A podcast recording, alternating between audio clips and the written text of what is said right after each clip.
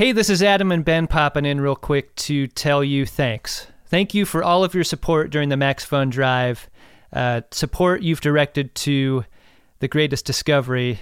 It's uh, thanks to that support, we're able to tell you that we will be able to make this show for another year. Yeah, we really, really appreciate it. Uh, the outpouring of support for this show is really breathtaking. Um, given that it's the smallest show we do audience size wise of uh, of our three, uh, you guys really came through in a huge way, and uh, and it is for that reason that we can sustain this thing. So thank you. Captain? Not here. Captain? Report. Signatures detected. Shields up. Signatures detected. Red alert. Context Starfleet Command. What's happening? Co- Context Starfleet Command. Relay that order. Context Starfleet Command. This is the captain. Context Starfleet Command. Get out of my chair. Chair. Chair. Chair. Chair. We have engaged the Klingons. Klingons. Klingons. Welcome to The Greatest Discovery. It's a Star Trek Discovery podcast from the makers of The Greatest Generation. I'm Adam Pranica. I'm Ben Harrison, breaking NDAs. I like uh, I like how we're going metronomic with the with the show open here, Ben, and there's a reason for that. Yeah, no, we're not actually going to break an NDA, but uh, we wanted to talk about uh, that. We mentioned it. Is it two episodes ago? I think at this moment in time it is, yeah. Yeah, we uh, we were going uh, kind of incognito into the pocket to check out something uh, W slash R slash T Star Trek Discovery, and uh, we got some guidelines about how we could talk about it and what about it we could say. So we thought we would uh, we thought we would peel back the kimono. It's a real Catherine Zeta Jones in the movie Entrapment, kind of uh, wiggling around the NDA Yeah. stipulations in order to talk about this. We've put on our terry cloth cat suits and we're gonna do our best not to violate anything we signed. I think uh, what we can say starts out like uh, a good friend of DeSoto reached out to us and mentioned that he has a very interesting job on the Warner Brothers lot. Yeah, he. So, Adam, you were gonna be in Southern California already for another thing, Right. and uh, this FOD Richard reached out and was like, "Hey, I uh, I worked the recording sessions for the orchestral score on Star Trek Discovery, and I can get you into one of them." I love like let me just say something about Richard throughout. He downplayed so hard how cool he thought this would be to us.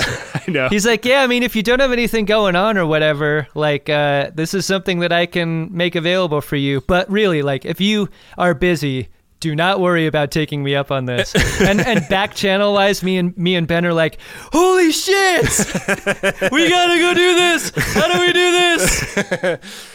Yeah, I, I'm always scared to go do things by myself. So I was really glad that you were going to be like. I don't think I would have passed this up, but I was Oh, scared. I hope not. I was scared to do it alone, and I was really glad you were going to be in Southern California to do it with me. Oh, that's nice to hear. It felt it felt good to have a uh, a uh, you know socializing buddy.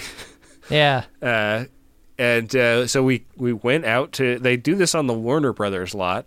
Uh, surprisingly enough.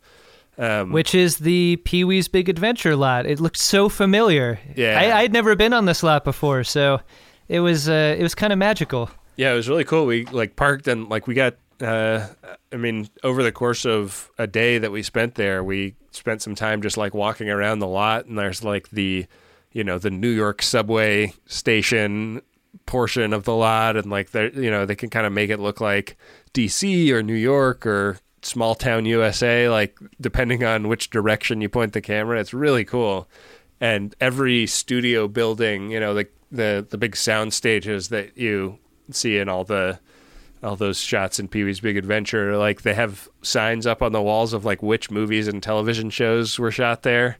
And that's also just like a really fun like Yeah. just feeling like the history of that. Like, oh man, like they shot movies in like the in like the sixties in some of these buildings. Yeah, it, you could really feel the magic of the place, even though, like outside of the scoring session, it didn't feel like a beehive of activity. Like even even with the soundstage doors open, when you walk past one, it, it didn't seem to be a very in production day. Yeah, uh, it seemed like maybe Conan was in production because Yeah. Conan O'Brien's uh, set is there, Ellen's set is there, uh, and we saw like people lining up for to be like studio audiences a couple of times. Um, we also uh, saw Sonequa Martin Green like hanging out on a park bench taking a phone call, which was thrilling. She was, we heard later, there to do ADR work. Uh, but like, we rounded a corner and you and I are just chatting, and we see her on a park bench. And honestly, my heart just stopped when I saw her because, like, I never expected that she, of all people, would be someone that we ran into on that lot. Yeah, because you you know you're conscious of the fact that they shoot the show in Toronto. Yeah. and like And- why would she be like she like couldn't like they could they could record ADR anywhere. Like she could be going in and looping that stuff in Toronto or anywhere Yeah. in LA like there's no reason for it to specifically be that lot but it just is. And the idea that the one star sighting that we saw while we were there was her was really special. yeah she's uh uh I, I w- it it really caught my heart too. It was like it, it was stunning to see her in person I wish She hadn't been on the phone I would have gone up and said what a big fan I was See that that's different. We are very different in that way. And like you were the same guy who said he wouldn't want to go to this opportunity alone. I'm the guy that I'm so reluctant to just walk up to people the way you are. So I'm I'm glad that if that were to happen you would have spearheaded that effort cuz I'm I'm not that way. You know, if Robs would have been there, he would have gone up to her and said, Hey, can you put down the phone for a second and read into this recording device? Hi, I'm Sonequa Martin Green, and you're listening to The Greatest Generation on MaximumFun.org. I think that's why I love Rob's is that he's willing to do that. He has a strength that I do not. Yeah, he really for does. for that kind of thing. She is so beautiful in person. Yeah. I I was really gobsmacked by her. You could like feel her before we even walked around the corner. yeah, yeah, and like, yeah, it's it's really hard to put into words what that was like. It was great. It was great. Yeah. But uh, I want to. I want to believe that she smiled at me while she was on the phone, Ben. yeah, but she was probably just smiling at something somebody said on the phone. Probably. She would never smile at you, Adam. Why do you got to be like that, man? Let me have this. Okay, she smiled at you. But let's talk about this recording session. This was so Yeah. cool. Yeah. So they were recording music for an episode of the show, and I don't think we can be specific about which episode it was. I Right. I, I th- I, we didn't read the NDA, and we asked Because the because well- we signed two of them and both of them were six pages long. yeah, uh, and uh, so we asked what we can say and what we, and and can't say, and, and we're gonna do our best to uh, to do right by them. But I think what's cool is that we got to see like the condition the show is in when they record the music for it. So it's like Yeah. edited, but it's not done. You know? Right. A lot of these special effects are placeholder effects. So what you would see on screen are the people from the show, but they're playing against often unfinished comps. So you'll see some some green screen or or some effects that are unfinished when it comes to like exterior shots. It really brought out for me how much work goes into this show. Like Yeah. what an achievement it is in terms of its visual style. Like it is so stylish and cohesive in a very specific way. Yeah. and what they've achieved with that is really cool and uh and yeah like they had a whole like a probably like a 40 piece orchestra right playing Yeah. playing music along to it They, I've played in uh, in concert bands in high school, and like there is nothing comparable between that and what we saw in that studio. Like the way these sessions work is like the orchestra plays to the visual on the screen, Yeah. and then they're and then they're tweaking it for taste. Like Yeah. give me a little more of this, give me a little more of that, uh, until they get the feeling right, and then they move on. And and what was so amazing was that a note could come in to change the way that something was played, yeah and it, it was like this is the first time this orchestra has ever seen this music and Yeah. just playing it from by you know sight reading it and playing it amazingly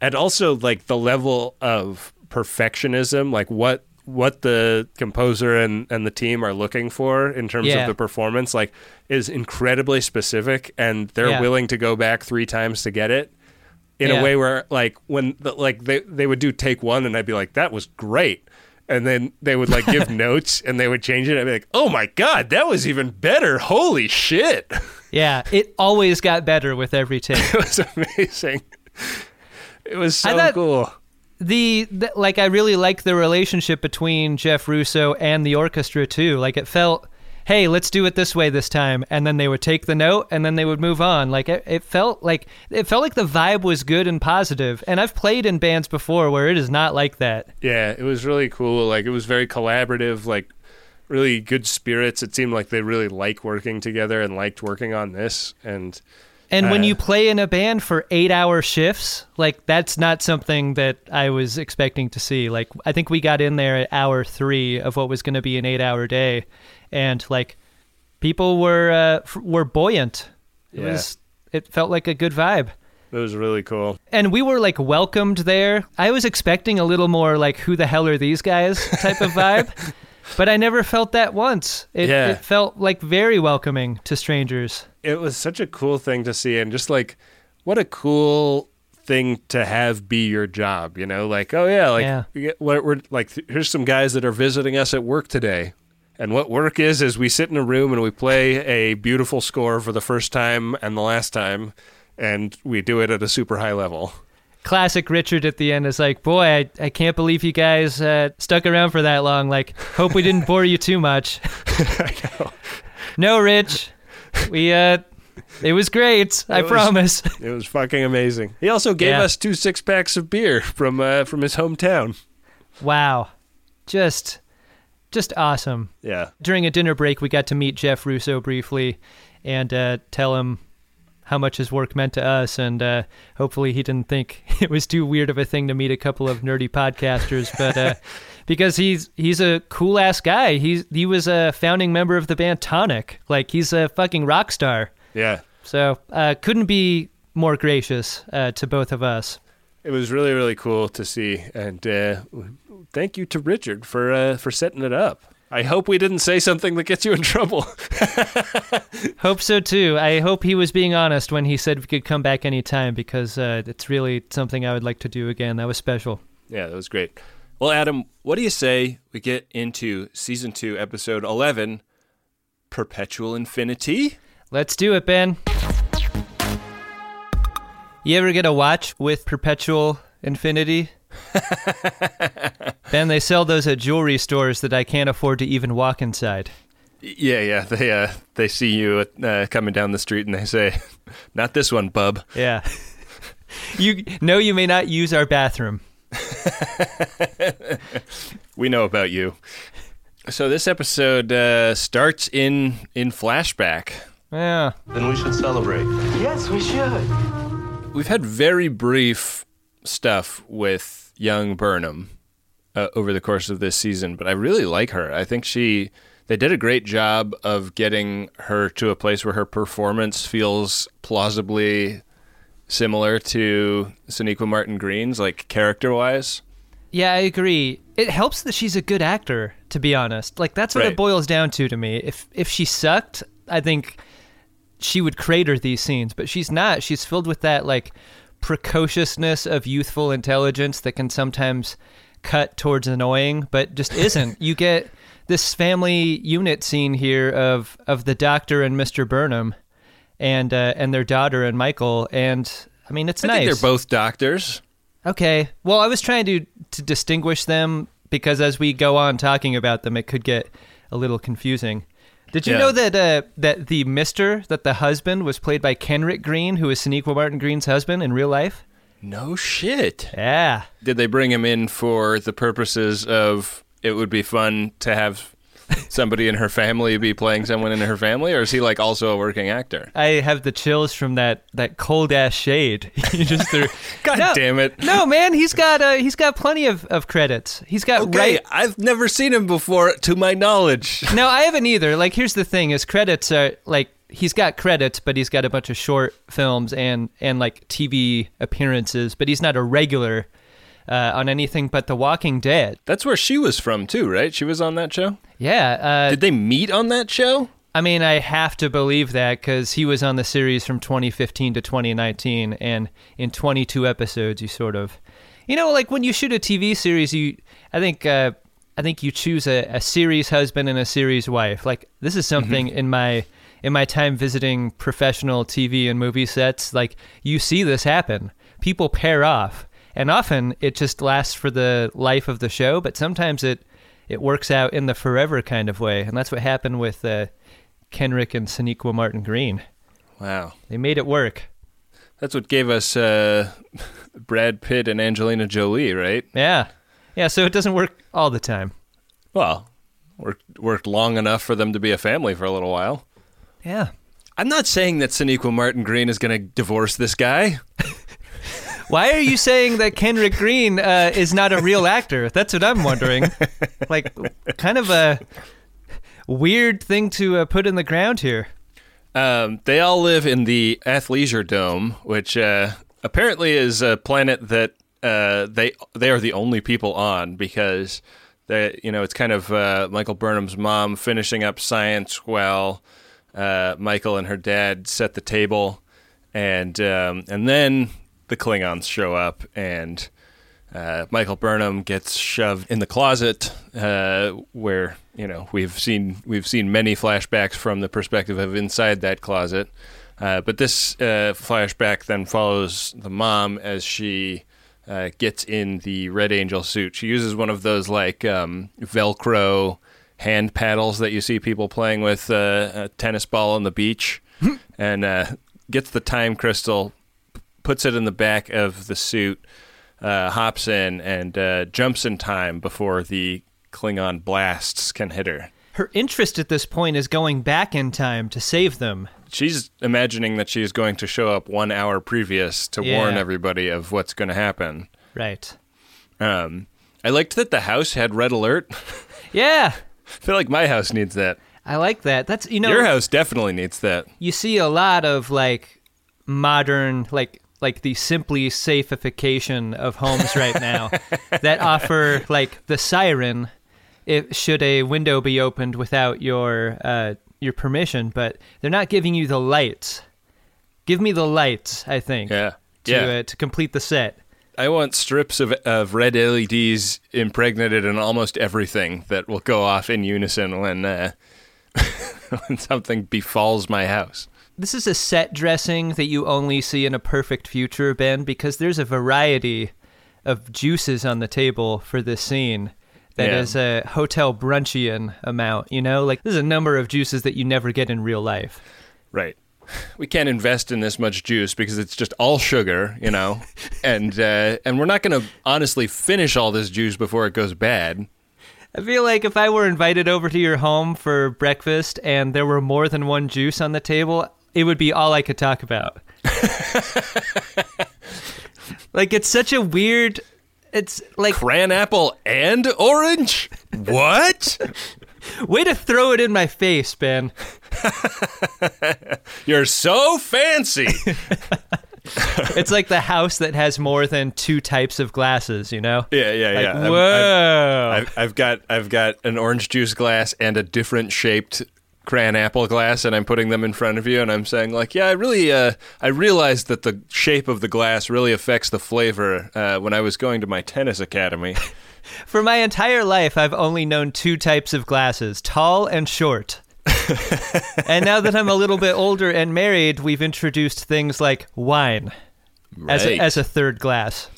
Uh, yeah, it last year for uh, my wife's birthday, I introduced a second type of wine glass Oh, shit. because we had we had ones that were red wine oriented, and I got her some white wine oriented ones. Yeah, so it begins. Yep. The uh, the complexification of glassware is, I mean, it's insane, right? Because we have a very small kitchen that does not have like our for whatever reason when our landlord redid the apartment we live in, they did not elect to put any overhead cabinets in, so we have exclusively under counter cabinetry. There's nowhere to put these glasses. That'll be better when the big one hits. Shout out to one of our uh, favorite podcast compulsions lately, the big one. Yeah, shout out to my next door neighbor who was the executive producer of the big one, a great podcast about uh, about earthquake preparedness. All those glasses, like uh, like tears and rain. Yeah. Yeah. I asked her like what I needed to do to get ready for the big one and she was like, "Oh, we got you. Like when when it hits, like the wall between our units will fall down and we've got everything." Nice neighbors you got there. I know. I felt very safe. So Michael Burnham comes to in Sickbay, and it's Dr. Culber back in uniform. Back in white. Can makeouts with Stamets be far behind when Dr. Culber is back in the white uniform? But maybe it shouldn't be so simple. I think the white uniform doesn't do much for his jackedness. you know? because we know the secret now. We Yeah. know what's under that uniform, and it is lumpy. We know that he is Terra phone book and half built. Yeah. Why cover that up? Tear the sleeves off like that, uh, like that scientist on Regular One, Doc. Yeah, yeah. Or uh, or Mirror Universe Kirk. Yeah. Show him off. Shake what your mama gave you. This is a scene that is one of a couple in this episode that is a showcase for Sonequa Martin Green's ability as an actor. I Because in, love this scene. because in this scene she gets the news about her mom and she gets three runs at the line she died and she takes such different goes at that line all three times that Yeah. it feels impossible. Like I'm not an actor, obviously, but when I think about how I would perform those lines, there's no way I could get to the place that she gets to here. It's incredible. No, she died. She died. She, she died. There's the joke about actors that they're always saying their lines in slightly different tone of voice, trying right. to find the thing. And Yeah. and instead this is her saying three entirely different statements that are made up of the exact same string of words. Yeah. You aren't supposed to be able to win this game three times, and she Nope. wins three times. And and and with three different strategies. I want to say this right now. I and I don't want this to be an insult to the show, but I think Sonequa Martin Green's work is better than this show. Like she she is now starting to like rise above the material in a way that like distinguishes her from everyone else. And again, like that's going to sound like shade on the other actors or as the show on the show itself, but I don't mean it that way. I think she's just she's just fucking crushing this right now. Yeah. Like she's really coming into it in season 2. She's hella good. Yeah. um, what they tell her, like it, it doesn't make a lot of sense initially because the the opinion that Dr. Culber said very forcefully was that this uh, this Red Angel was Michael Burnham, and uh, we we speculated that there was something about like genetically or whatever similar about them. Uh, last episode, I actually we got an email in the drunkshimoda at gmail.com box from friend of DeSoto, Christy Ono, who uh, she emailed us a UCSF brain study that shows that like the brain structure governing emotion is directly passed down from mother to daughter. And Wow. It's uh I mean it seems like pretty like well established real science that they're talking about in this scene when they talk about like mitochondrial DNA.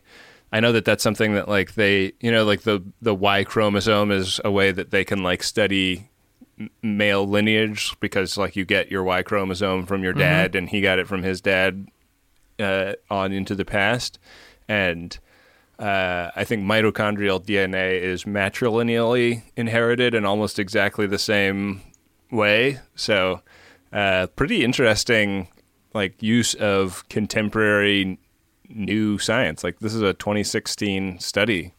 Wow. I love it when Star Trek does shit like this. I love it when we occasionally check our drunkshimoda at gmail.com inbox.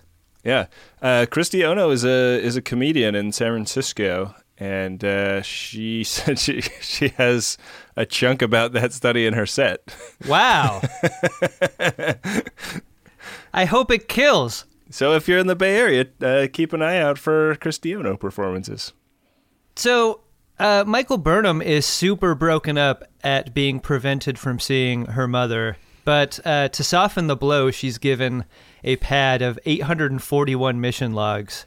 And she's like, "Ooh, that's a lot of mission log. Do you got any like Treks in the City or Mammary Alpha or anything else to break it up in that in that iPad?" Is 841 episodes actually? I wonder if that's how many episodes Mission Log has.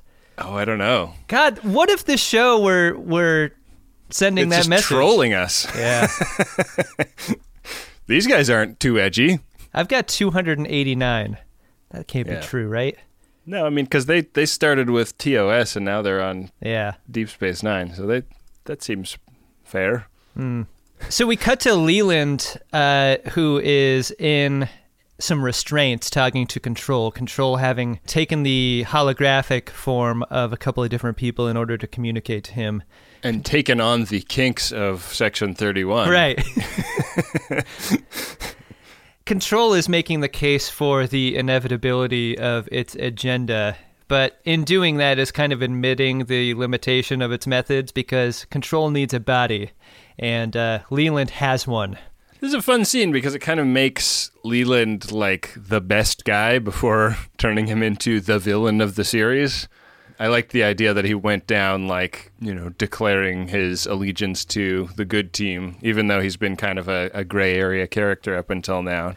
Yeah. Uh, but Control has a has a clip show drone that it uh, it hooks up to the back of Leland's head and uh, starts injecting him with little itty bitty nano robots. Feels a little Borgsy, yeah? It does, yeah. Even the struggle is pointless comment feels a little like proto Borg. Like it's it feels a little resistance is futile adjacent, like a first draft of resistance is futile. I wonder if that's where they're headed with this. Like, I really hope not, man. yeah. Don't don't let it be that. You know what I heard? This uh, this show is is uh, a show that likes to borrow from other Star Trek series to you know to draw threads between itself and older Trek.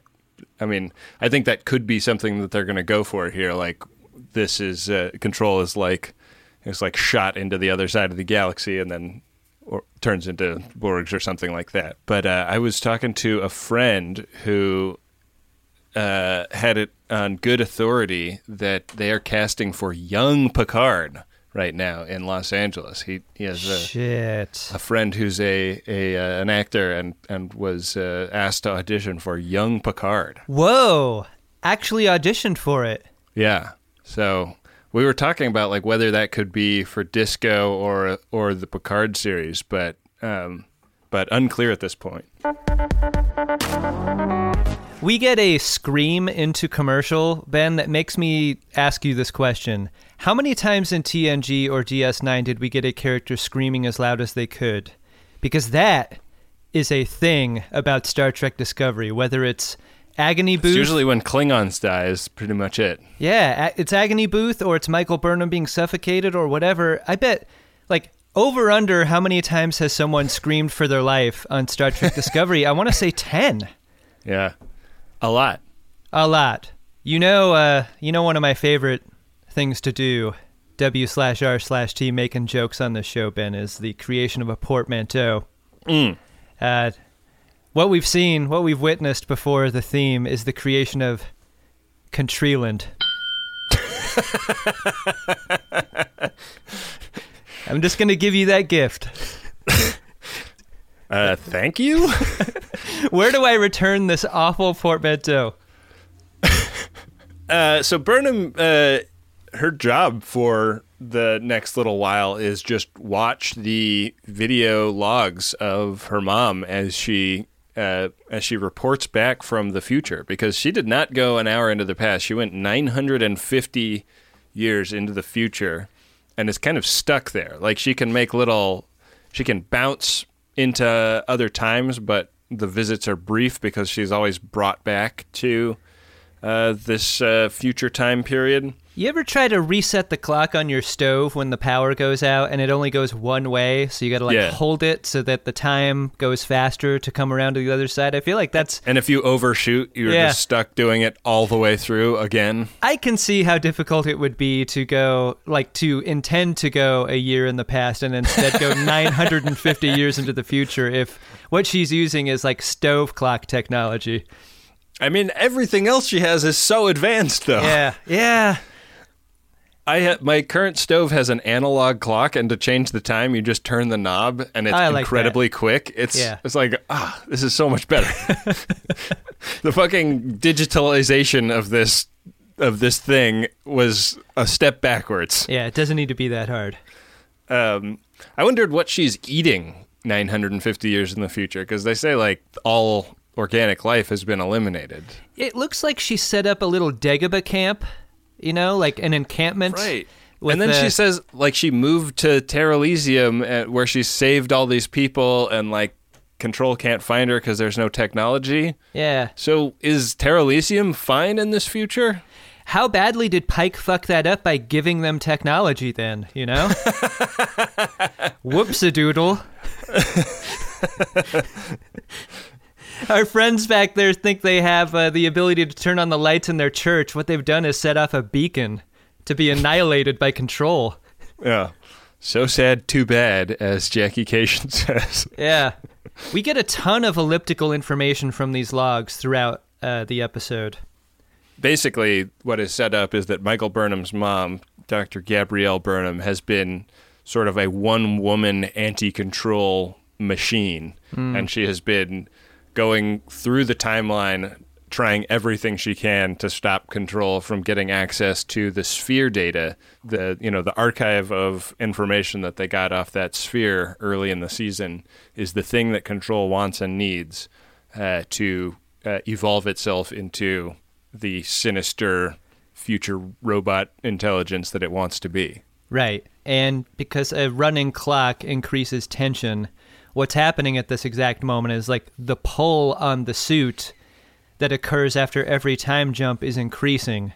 So the longer that Dr. Burnham and the suit remain in this, like fixed in this time, the stronger the universe's pull is to fling it back 950 years into the future. Right. So uh, yeah, there's uh, there's some fun stuff with how they have to kind of max everything out with the containment field they have set up on the planet to to keep her there. We have a pretty fun scene with her and Pike where she's basically super pissed about having had this trap sprung on her. And this is a great like exposition scene because Pike is like, "Okay, well we all we want to do is like stop control and do the thing. Like we're tr- we are on the same team.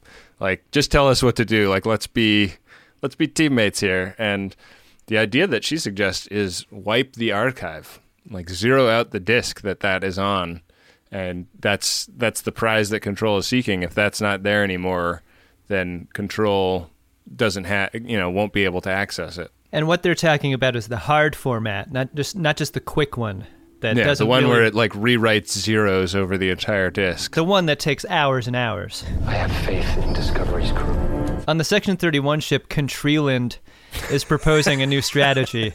He wants to intercept this sphere data, and he's trying to get Ash and Georgiou to go along. But what's funny about this scene is that Ash and Georgiou are looking at each other like, why is Leland getting so much dialogue this episode? Like this is this is more than he's ever said ever. And like that's the thing that betrays what's going on, I feel like. Ordinarily Leland would be a little bit squishy in his orders or he won't order Ash and Georgiou as as hardly as he's doing right here. And so it's less that his confidence is out of character and more that his amount of dialogue is.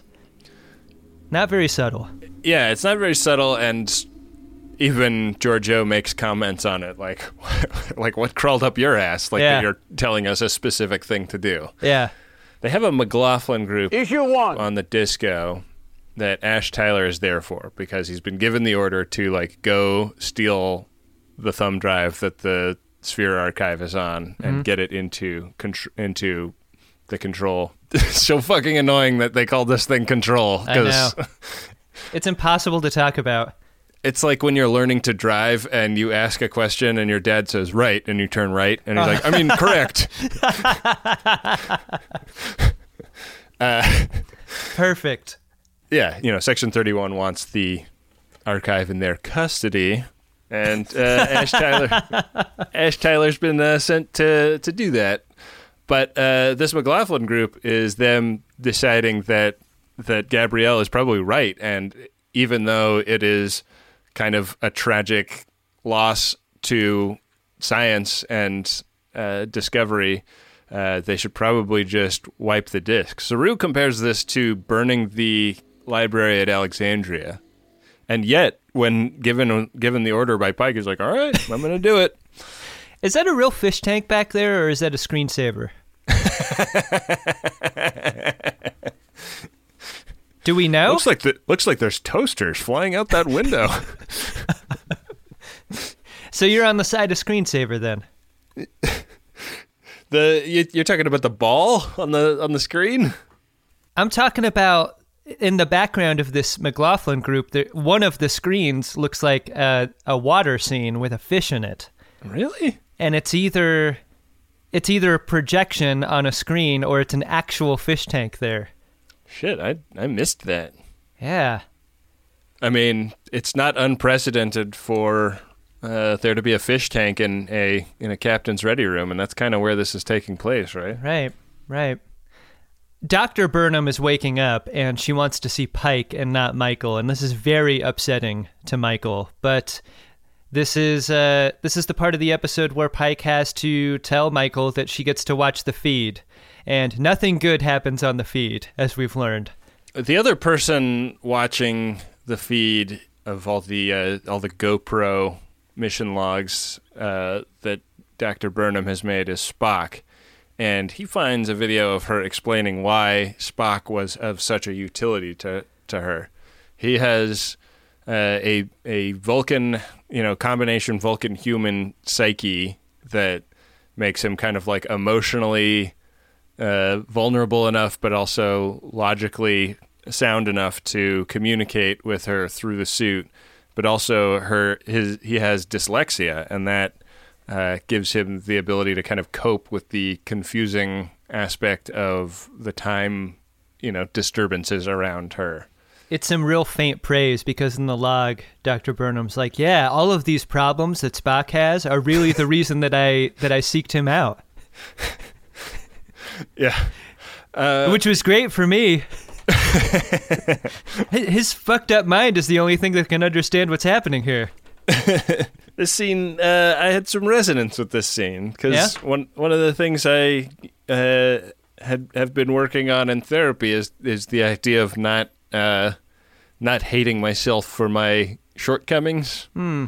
you know and uh, michael burnham says like you know like that your dyslexia wound up being a strength in this case and um, I don't personally have dyslexia, but I have a lot of shortcomings, and I have a hard time not hating myself because of them. And I think that's a good message, and I liked that it was in this episode. Yeah, man. It's a good thing to unburden yourself of like self judgment for shit that isn't really under your control. You know, If you ever figure that out, let me know. takes practice. One thing that uh, the lady who sticks needles into me told me related to that concept was uh, when I was telling her about. I don't want to hear about your dominatrix, Adam. I was expressing a feeling a lot like that to her, and she said it would help if you made that thing something else and not you. Like if you could turn your doubt and your self hate into a thing that is not you and is is, is instead like something separate from you, hmm. it would help you fight it because you do not want to fight yourself as hard as you would ever fight something that was not yourself. You know what I mean? It's kind of like in like season five, I think, of the Real Housewives of Atlanta. It seems like Nene Leakes has been in therapy for a little while at this point, and she starts referring to uh, like the version of her that comes out when she loses her temper as Nene. it's like that. That's why I named this version of me Nene.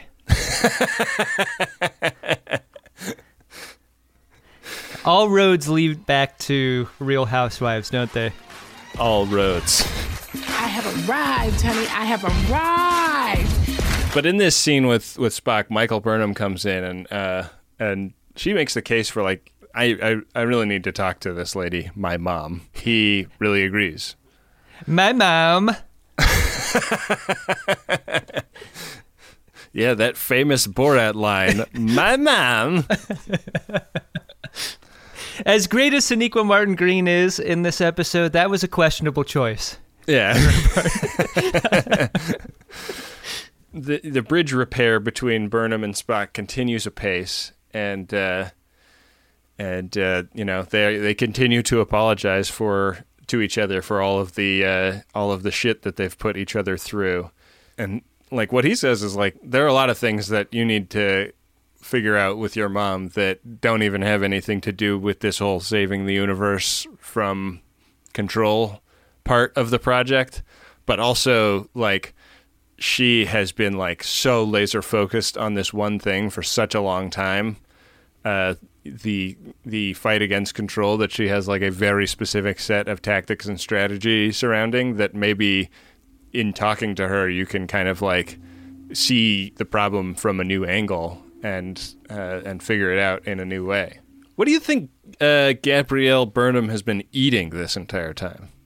I mean, whatever roots and sticks exist on the Dagobah planet, I guess. Or, you know, if you have the ability to to traverse time and space, you can uh, you can go anywhere Yeah, and I eat guess so. anything, I guess. Yeah. She doesn't appear to be hungry inside the field. No, she looks healthy. Yeah, Sonja Sohn is so great in this episode. Also, Boy, She, she, uh, is. she's expressive and verbal in a way that we know her to be from The Wire. But one thing I didn't notice before that I definitely noticed in this episode was how much her posture affects her performance. Because she's given such a small area to move around in and act within. Uh-huh. And so few props to act with. Like she's got the chair to sort of put her hands on to lean over. She's got so little to work off of and it really made me notice like how she works working solo like that. Yeah. It made me Yeah. appreciate her a lot more. We had a brief little scene where Ash Tyler radios back to Contreland about how uh, he was trying to steal the archive, but instead it didn't work because uh, when Saru goes to to push the reformat button, the archive like uh, in, re-encrypts itself and, and, and locks itself down. Contreland tries to like we are section 31 Ash Tyler in this moment to like Yeah. keep him moving forward. He has limits. Kind of a weird conversation to be having like in the hallway Yeah. for anyone to hear because like Ash to your Tyler's just quarters, Ash. He's just standing out there in the middle of it, like uh, a character goes by in a wheelchair. It's like, You know what? He had he had been confined to quarters for so long. Maybe that's the last place he wants to be. maybe, but I feel like there are private places to to be transmitting sinister information like this. Like an old timey airport has has phone booth vestibules. Like he, he needs to find one of those. I mean, he was really outraged by the idea of like going and doing espionage on a on a Federation ship when Yeah. he got this job. So maybe he's also just like, all right, I'm just going to do a really bad job of espionage. That's how I would do it. I would just be passive aggressive about it. That's the American way. Good idea, Contreland. I'm just gonna drag my fucking feet. Well, Adam, uh, Pike agrees to let Michael go down and talk to her mom, and so go down and talk to her mom. She does. This scene in the transporter room between uh, Michael Burnham and Spock includes, I think, my favorite piece of dialogue on the show up to now. A lot of the show's dialogue, when it tries to make science or being smart cool, comes across as a little clangy to me. Like when uh, when Tilly says "fuck yeah" about science or whatever. Like when people are when people are congratulatory about their intelligence, that sometimes can rub me the wrong way. But Michael Burnham's Hamlet, hell yeah, was so cool and Yeah. so like it was it was a cool person delivering a cool line about something smart that I think that is that's the top of the mountain for me. If you're if what That's you're trying to do, that's what trying they're to do reaching for. Yeah, that's what you want every other line of dialogue to be when it talks about science and math and being smart. You want it to actually be this cool. Time is out of joint. Oh, cursed spite that I was born to set it right. Hamlet. Hell yeah. I mean, you are also just a well-known fan of the phrase "hell yeah." That's true. Yeah, I use it all the time. So uh, the scene between Michael and her mom is great. Um, her mom is initially all biz, you know, like like how how's it going with wiping the hard drive is all she cares about. And when Michael Burnham like has bad news about that being a lot harder than anybody anticipated, and and then is like, hey, what about the last twenty years? And like, Dad, what's what's going on with him? What how have you been? What's happening? Between this scene and the scene with Dr. Burnham and Pike, we get a picture of a person for whom time has changed everything. Like, she has seen every Faces of Death tape hundreds of times. Like, Michael Burnham's life doesn't mean any more than Pike's life, which doesn't mean any more than anyone's life because she's seen it all before thousands and thousands of times. Like it's it's a level setting technology that her time travel is done and it's it has turned her into needs of the many person. Like she embodies that as a person. It's also an idea that we've been taught about by this show in the previous season. Like the other Time Crystal episode Right. uh, with Mudd illustrated this perfectly. All the different times Lorca gets like beamed into space or whatever. yeah. So a great scene. Um, you know, two like incredible actors just working at the height of their abilities. Yeah. Um, you know, cry arguing and building toward connecting with each other despite the characters having very different needs in the scene. It's a fucking tour de force. I don't know how physically you conjure tears that only rest on your lower eyelid before dropping. I know. Like there's there's physical stuff happening here that I just don't know how they do it. And that's what makes a professional actor a professional. Like these these two actors are amazing. It's like watching somebody walk up to the claw machine and just like drop the claw, pick up a stuffed animal and drop it in the in the hopper like like it's not a challenge, you know? Like like tears for me are the normal version of the claw machine. Like the the the claw is dropping, sometimes it moves an animal, sometimes it picks it up, but when it hits the top of the of the of the box, the stuffed animal drops out.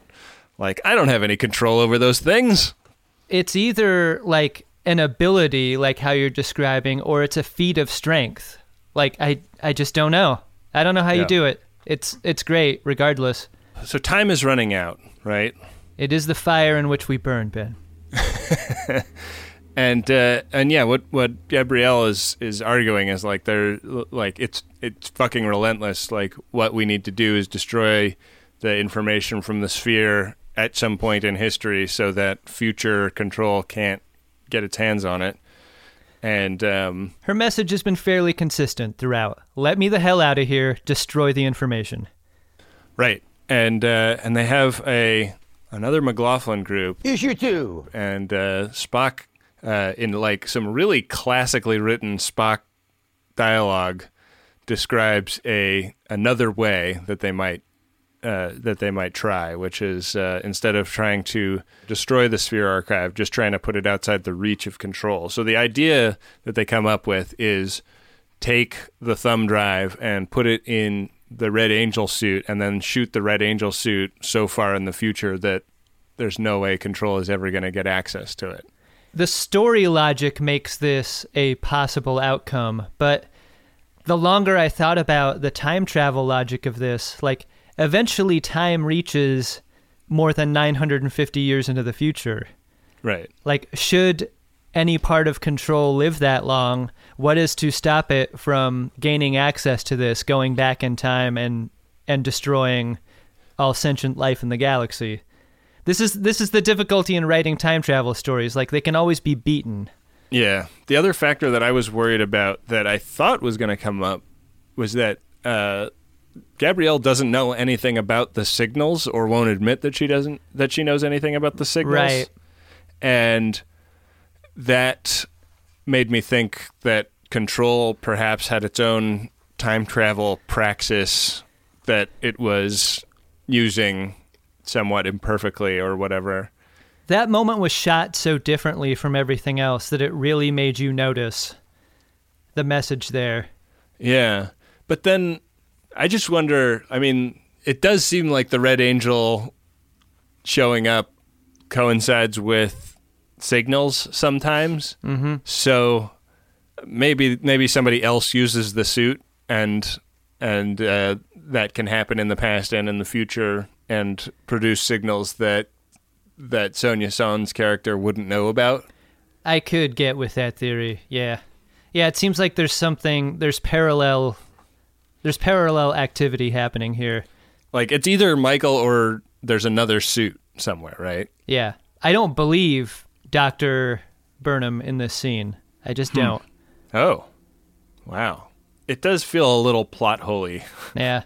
which is I think just a side effect of time travel stories. Right. It's I mean like I and I'm on the record as not being a huge fan of time travel in Star Trek. So, in addition to this sending of the suit more than 950 years into the future, there is the issue of keeping Dr. Burnham in the present. And to do that, they're going to modify a transporter with some of that dark matter that they shot out of the uh, shuttle bay a couple episodes ago. They still have fragments of that to use for this purpose. So their idea is they can send the suit into the future and break the thing that is pulling Gabrielle into the uh, the less distant future uh, by by using some kind of modified transporter pattern enhancers. It's weird that her resistance to this plan is all mission based and not and not I don't want to be stuck in this time. Like I've seen all time and this is not my favorite time period. Yeah, exactly. she Yeah, has a uh, strong case if she chose to make one like, like that. But I really, I, I kind of liked it because I kind of get the feeling that she's just so fixated on her goal that she, Yeah. like, I mean, like it. It's not that she's working at cross purposes with anybody. It's just that she is like has like decided on what she is going to, what her goal is, and how she is going to pursue it. And anything that is extraneous to that or doesn't quite fit within that seems like a, a useless distraction to her. I wonder if that's how you have to be to keep from going insane. Right. Like you must be narrow-minded in order to not let time travel break your your intelligence. Speaking of narrow minded, there's a very interesting scene between Leland and Georgiou where he is pitching her on taking over where Ash Tyler failed in the Steal the Archive project. Mm-hmm. And uh, I shouldn't have said Leland, I should have said Contreland. Right. Because, uh, because it's really Control making this pitch, but she doesn't know that yet. The pitch that he gives her is entirely based on motivating her uh, with power. Like she's he, he's basically saying to her, currently the Red Angel is the most powerful being in the universe, but you could uh, you could go one above her on the leaderboard by taking her out. Yeah, like an appeal to her vanity. Yeah, which is like she seems like such a dangerous, chaotic character, and the idea that she has an Achilles heel like that, just like like dangle a stake like this in front of her, and she will take it ten times out of ten, Yeah. is uh is pretty interesting. You know, like power is kind of her kryptonite. So she's given a, a device that she's supposed to take down. We see the, we saw a, another version of this device in Ash Tyler's hands in the uh, in that uh, erase the archive meeting, but she takes it down because they're they're going to start uh, pumping the Red Angel suit with this information, and uh, she goes down there like like suction cups this uh, this gizmo onto an equipment crate and then pushes a button on her on her wrist that cuts off all of the uh, all of the SimpliSafe cameras back up to the discovery so she can have a private conversation with Dr. Burnham. It's fun to see Michelle Yeoh and Sonja Sohn in a scene together. Like it just seems like a very unlikely pairing on in a show or on a movie at all. Yeah, So it was a real pleasure to watch. they're great with each other. Yeah. Um, They've got that mother versus mother vibe going in this conversation. as an element of spycraft, this bugging device seems like a bad invention. At least make it the color of the cargo container, right? Yeah, and not have a bunch of like moving, colorful lights on the front of it. It's not good. Super smart. I've given you this black checker from this 80s era checkerboard box. Yeah. So um, they they kind of connect over the fact that they both really love Michael Burnham. Mm-hmm.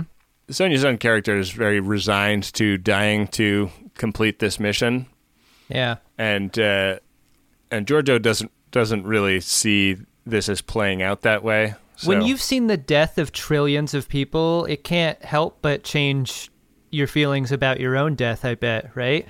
right, she is a she's an incredibly nihilistic character in some ways. In the course of this conversation, Dr. Burnham uses a statement that she's heard verbatim from Contreland earlier, and she's starting to put it together, Georgiou is, about what's actually going on on that Section 31 ship. Right. That Contreland is in fact control. Yeah. And uh, and control isn't isn't a perfect human impersonator yet. Right. So the use of the phrase unexpe- unacceptable risk to the larger mission in reference to the Red Angel uh, has been used twice in fairly rapid succession. Um, uh, Georgiou called out the weirdness of the phrase when Leland said it. So Yeah. it was a little, uh, little ham-fisted. I think you could have just done with the flashback to make this point, but Oh, I would they- lose the flashback too, man. I think that we don't need the flashback. wow. Get it out of here. Get it out.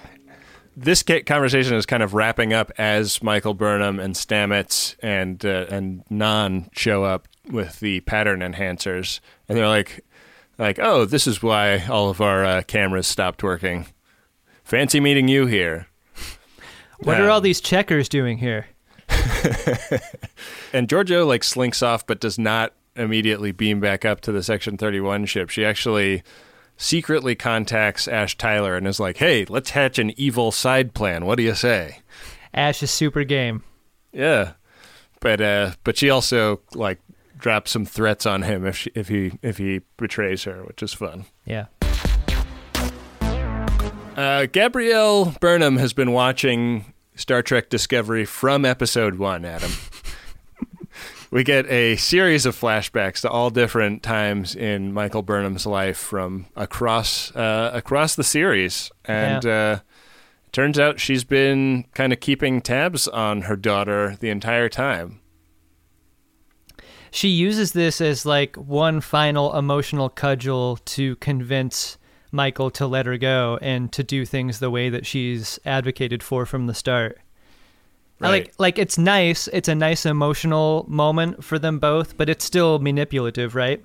I wondered if they were gonna try and like let her drop her guard here and become mm-hmm. more of a mother figure, and I'm I'm kind of glad that they didn't. You know, like it's she's saying this in service of uh, of what her need is, which is to continue to fight control by any means necessary. And she's like, she's kind of anti the idea of being saved from being lost in time. Like Yeah. she's she's like, I don't want to shoot the suit into the future and just hope that works. Right. Especially because they have one chance, and if that doesn't work, then they're stuck. Like the suit is the thing. The suit is the only thing that gives them options, and and absent that, they have none. She's got vomit on her sweater already, and uh, she just doesn't want to. She doesn't want to miss her her chance to blow. Ash is able to turn off the data transfer and then uh, walks in on Contreland during, which is one thing you don't want to do at any point. He gets uh, he gets beat up pretty bad. I would say that this is an uncharacteristically bad fight scene for Star Trek Discovery. Uh, it's I don't know if I would describe it like that. It it's rare to see such a brief ass kicking. Like Ash is totally overmatched by Contreland, and Contreland like uses a piece of broken glass to stab him in the belly. Yeah. When you stab Ash in the gut, you better make sure you hit both guts. That's all I'm saying. Because I like his chances of survival, given given that. How many times in movie and television have we seen somebody like FaceTime up to to say one crucial word Yeah. to like I think that they're better than this. I think that Shazad Latif is better than this performance. I think that the the timing of it is not that great. It also shows Contreland to not be smart because Right. he immediately beams down down to the surface and doesn't finish the job of killing Ash Tyler, which you need to do.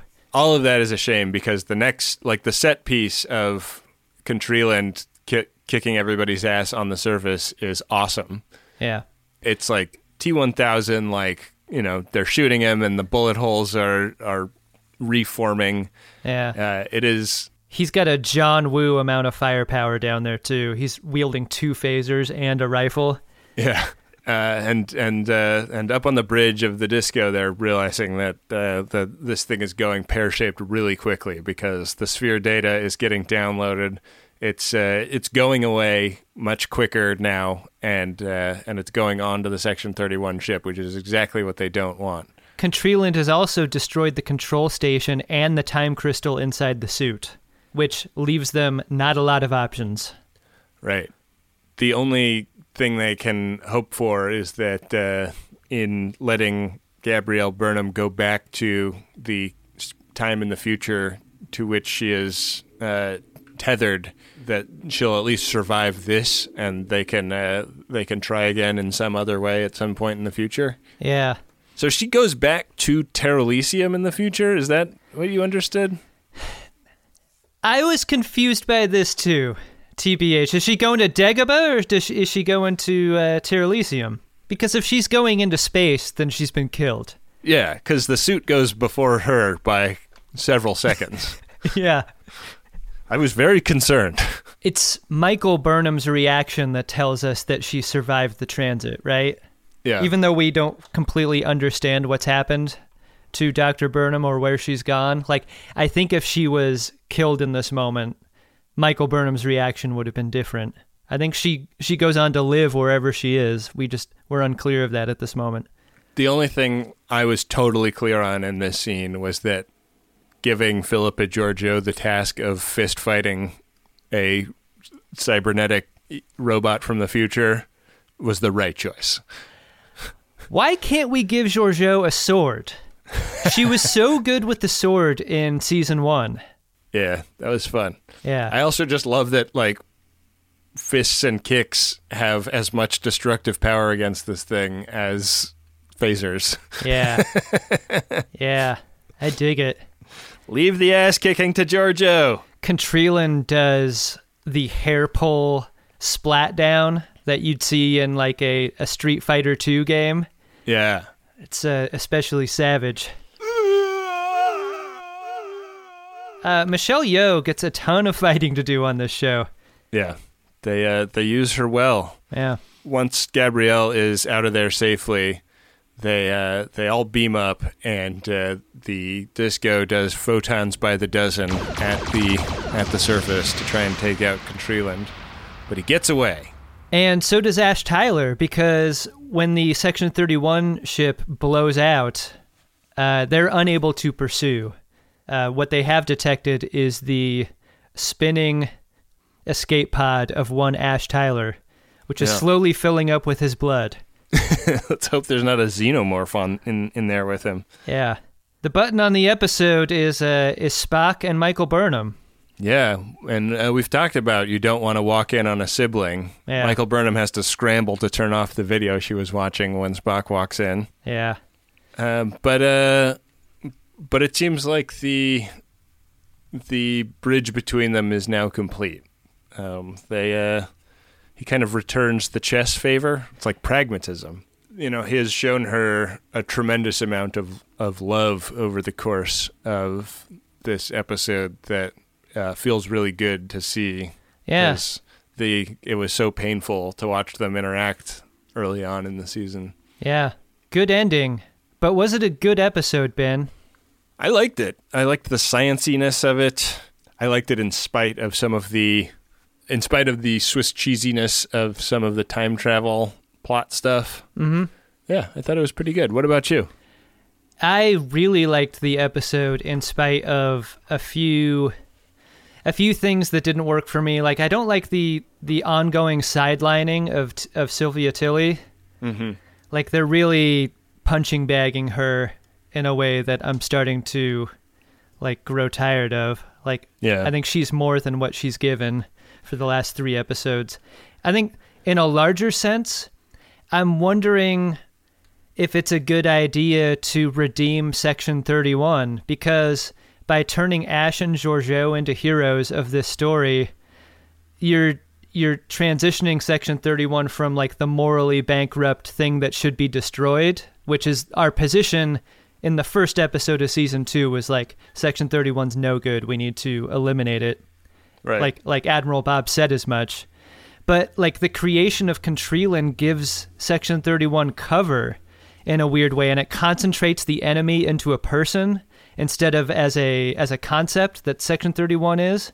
right. And so by not questioning the necessity of Section 31 or its existence or what it says about Starfleet, like mm-hmm. you're removing the more nuanced tension, like the questions that we should be asking as viewers and replacing it with this like narrower easier tension that that like it honestly doesn't make us work that hard to think about and i think that lowest common denominator uh, enemy making i think is unfortunate because the show is so smart when it wants to be and that's Yeah. an oversimplification of section 31 that i that i wish they weren't interested in doing you know I think it's a fair criticism, and I imagine that it's tricky to deal with that tension when your hands are tied by like the the continuity issue. Like, yeah yeah th- Section Thirty One has to exist in in future versions of this universe. So, um, unless they like came up with a really compelling argument for it to continue to be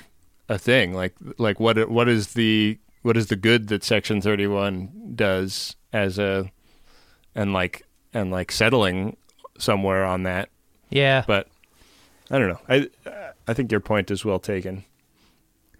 Do you Um, want to see if we have any priority one messages? that was going to be my next point Priority 1 message from Starfleet coming in on secured channel. Ben, our first priority one message is from the Friends of DeSoto, the pod, and Ben and Adam and Rob's. Wow. From us? Yeah, and From it's Rob's? and it's for Ben and Adam. Oh. Very uh it's like uh, it's almost as circular as the logic of a time travel episode. Message goes like this: B for the Ben and Adam. We love to view. I for how incredible we feel about you. N for nerds who love to listen to your pod. T for the treasure times you mention. Big Rod. U is Uxbridge, the Hoosnock killer extraordinaire. R for Rob's the greatest co-pod editor producer out there. O is overwhelming love for each episode and is nothing better than a new download. Gah, I ran out of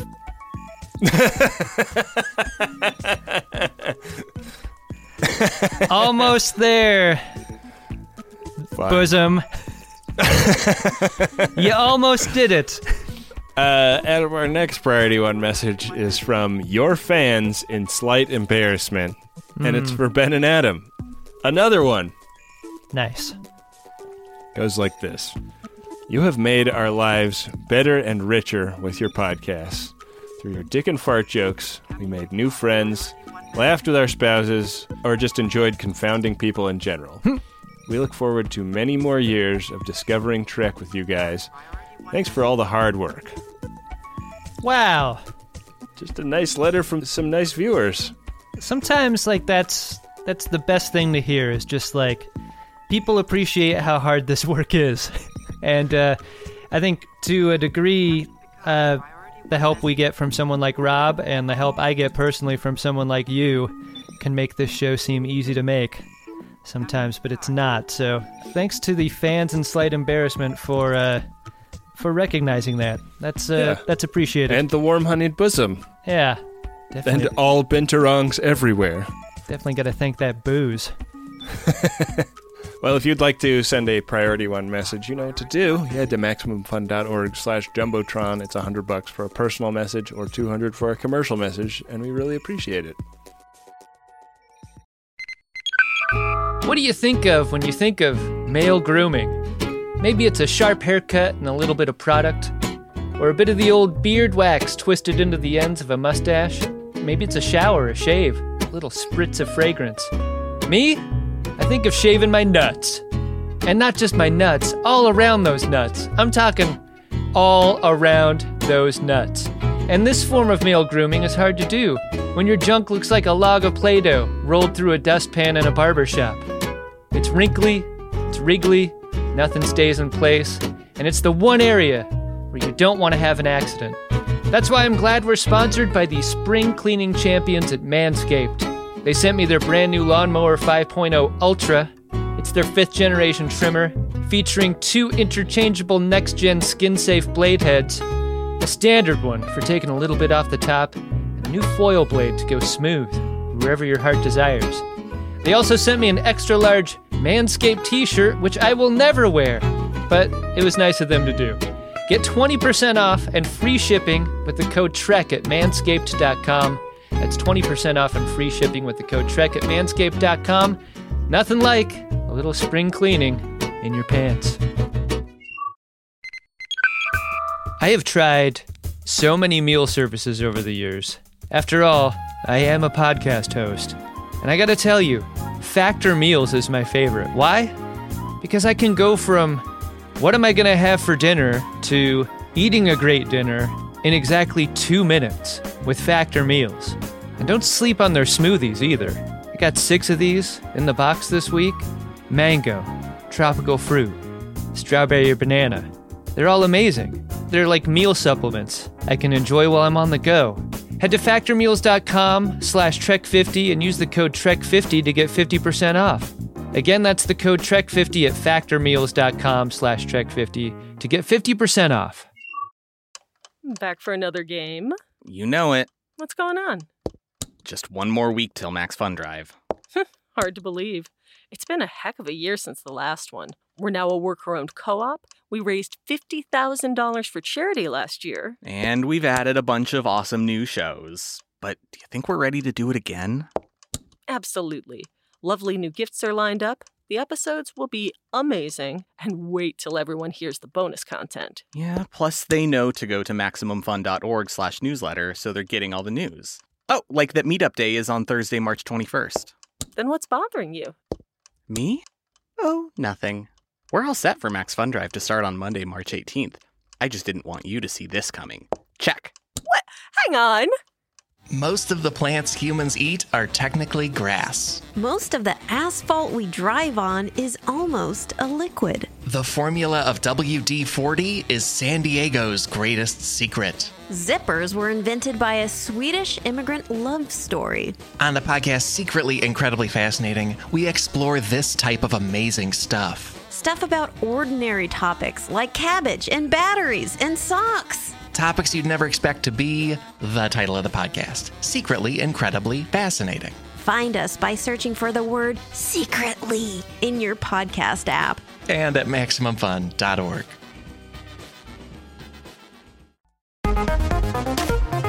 Hey, Ben, What's that, Adam? did you discover yourself a drunk Shimoda? Incredible drunk Shimoda! I did. Um, I'm gonna give it to Spock because uh, when they come up with the plan to save Burnham's mom and fix the fix the problem, you know, three episodes from the end of the season, uh, Spock they they just cut to Spock where he where he says, "I like science," and I was like.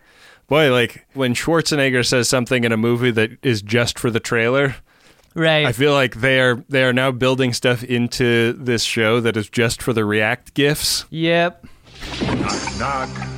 Yeah. Man, I'm with you on that. That's cynical, but it's right.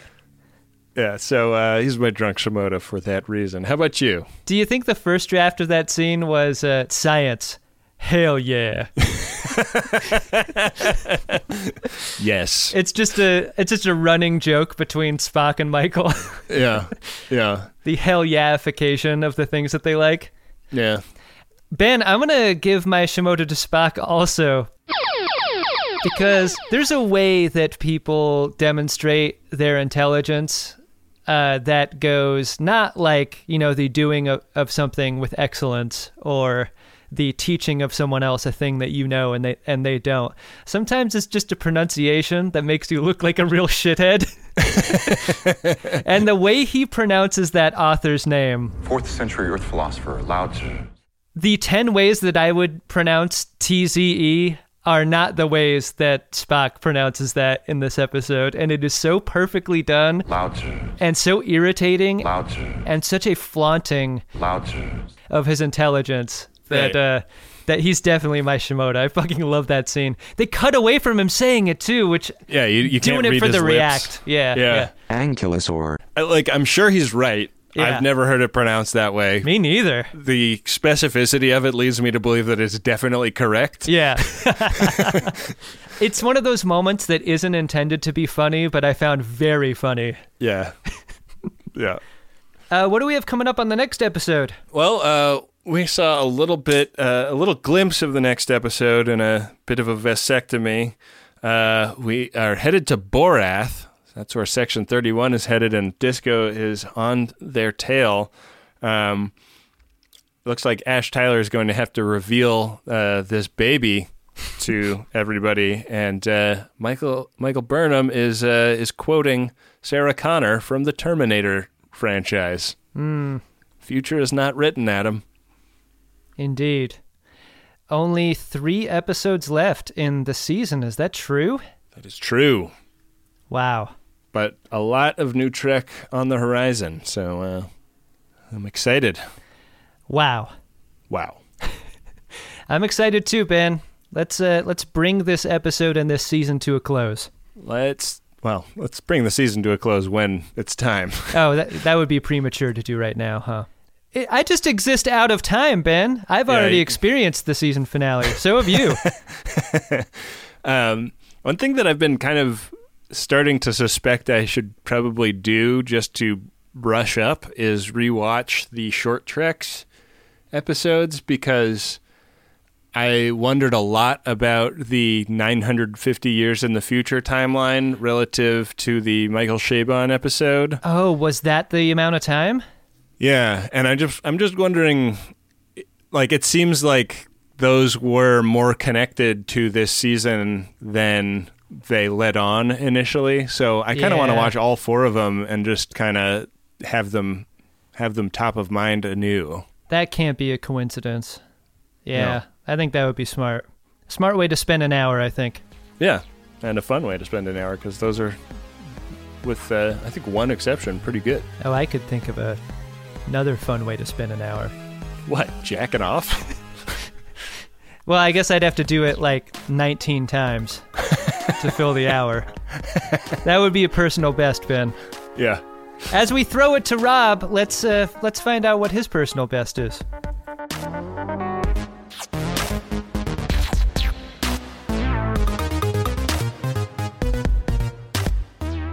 The Greatest Discovery is a Maximum Fun podcast, hosted by Adam Pranica and Ben Harrison, and it's produced and edited by me, Rob Schulte.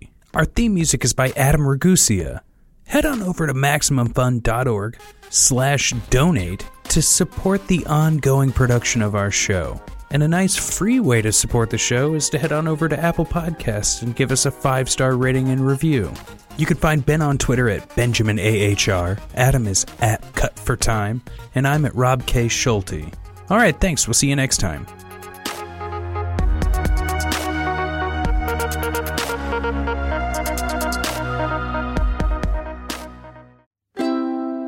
MaximumFun.org. Comedy and culture. Artist owned. Audience supported.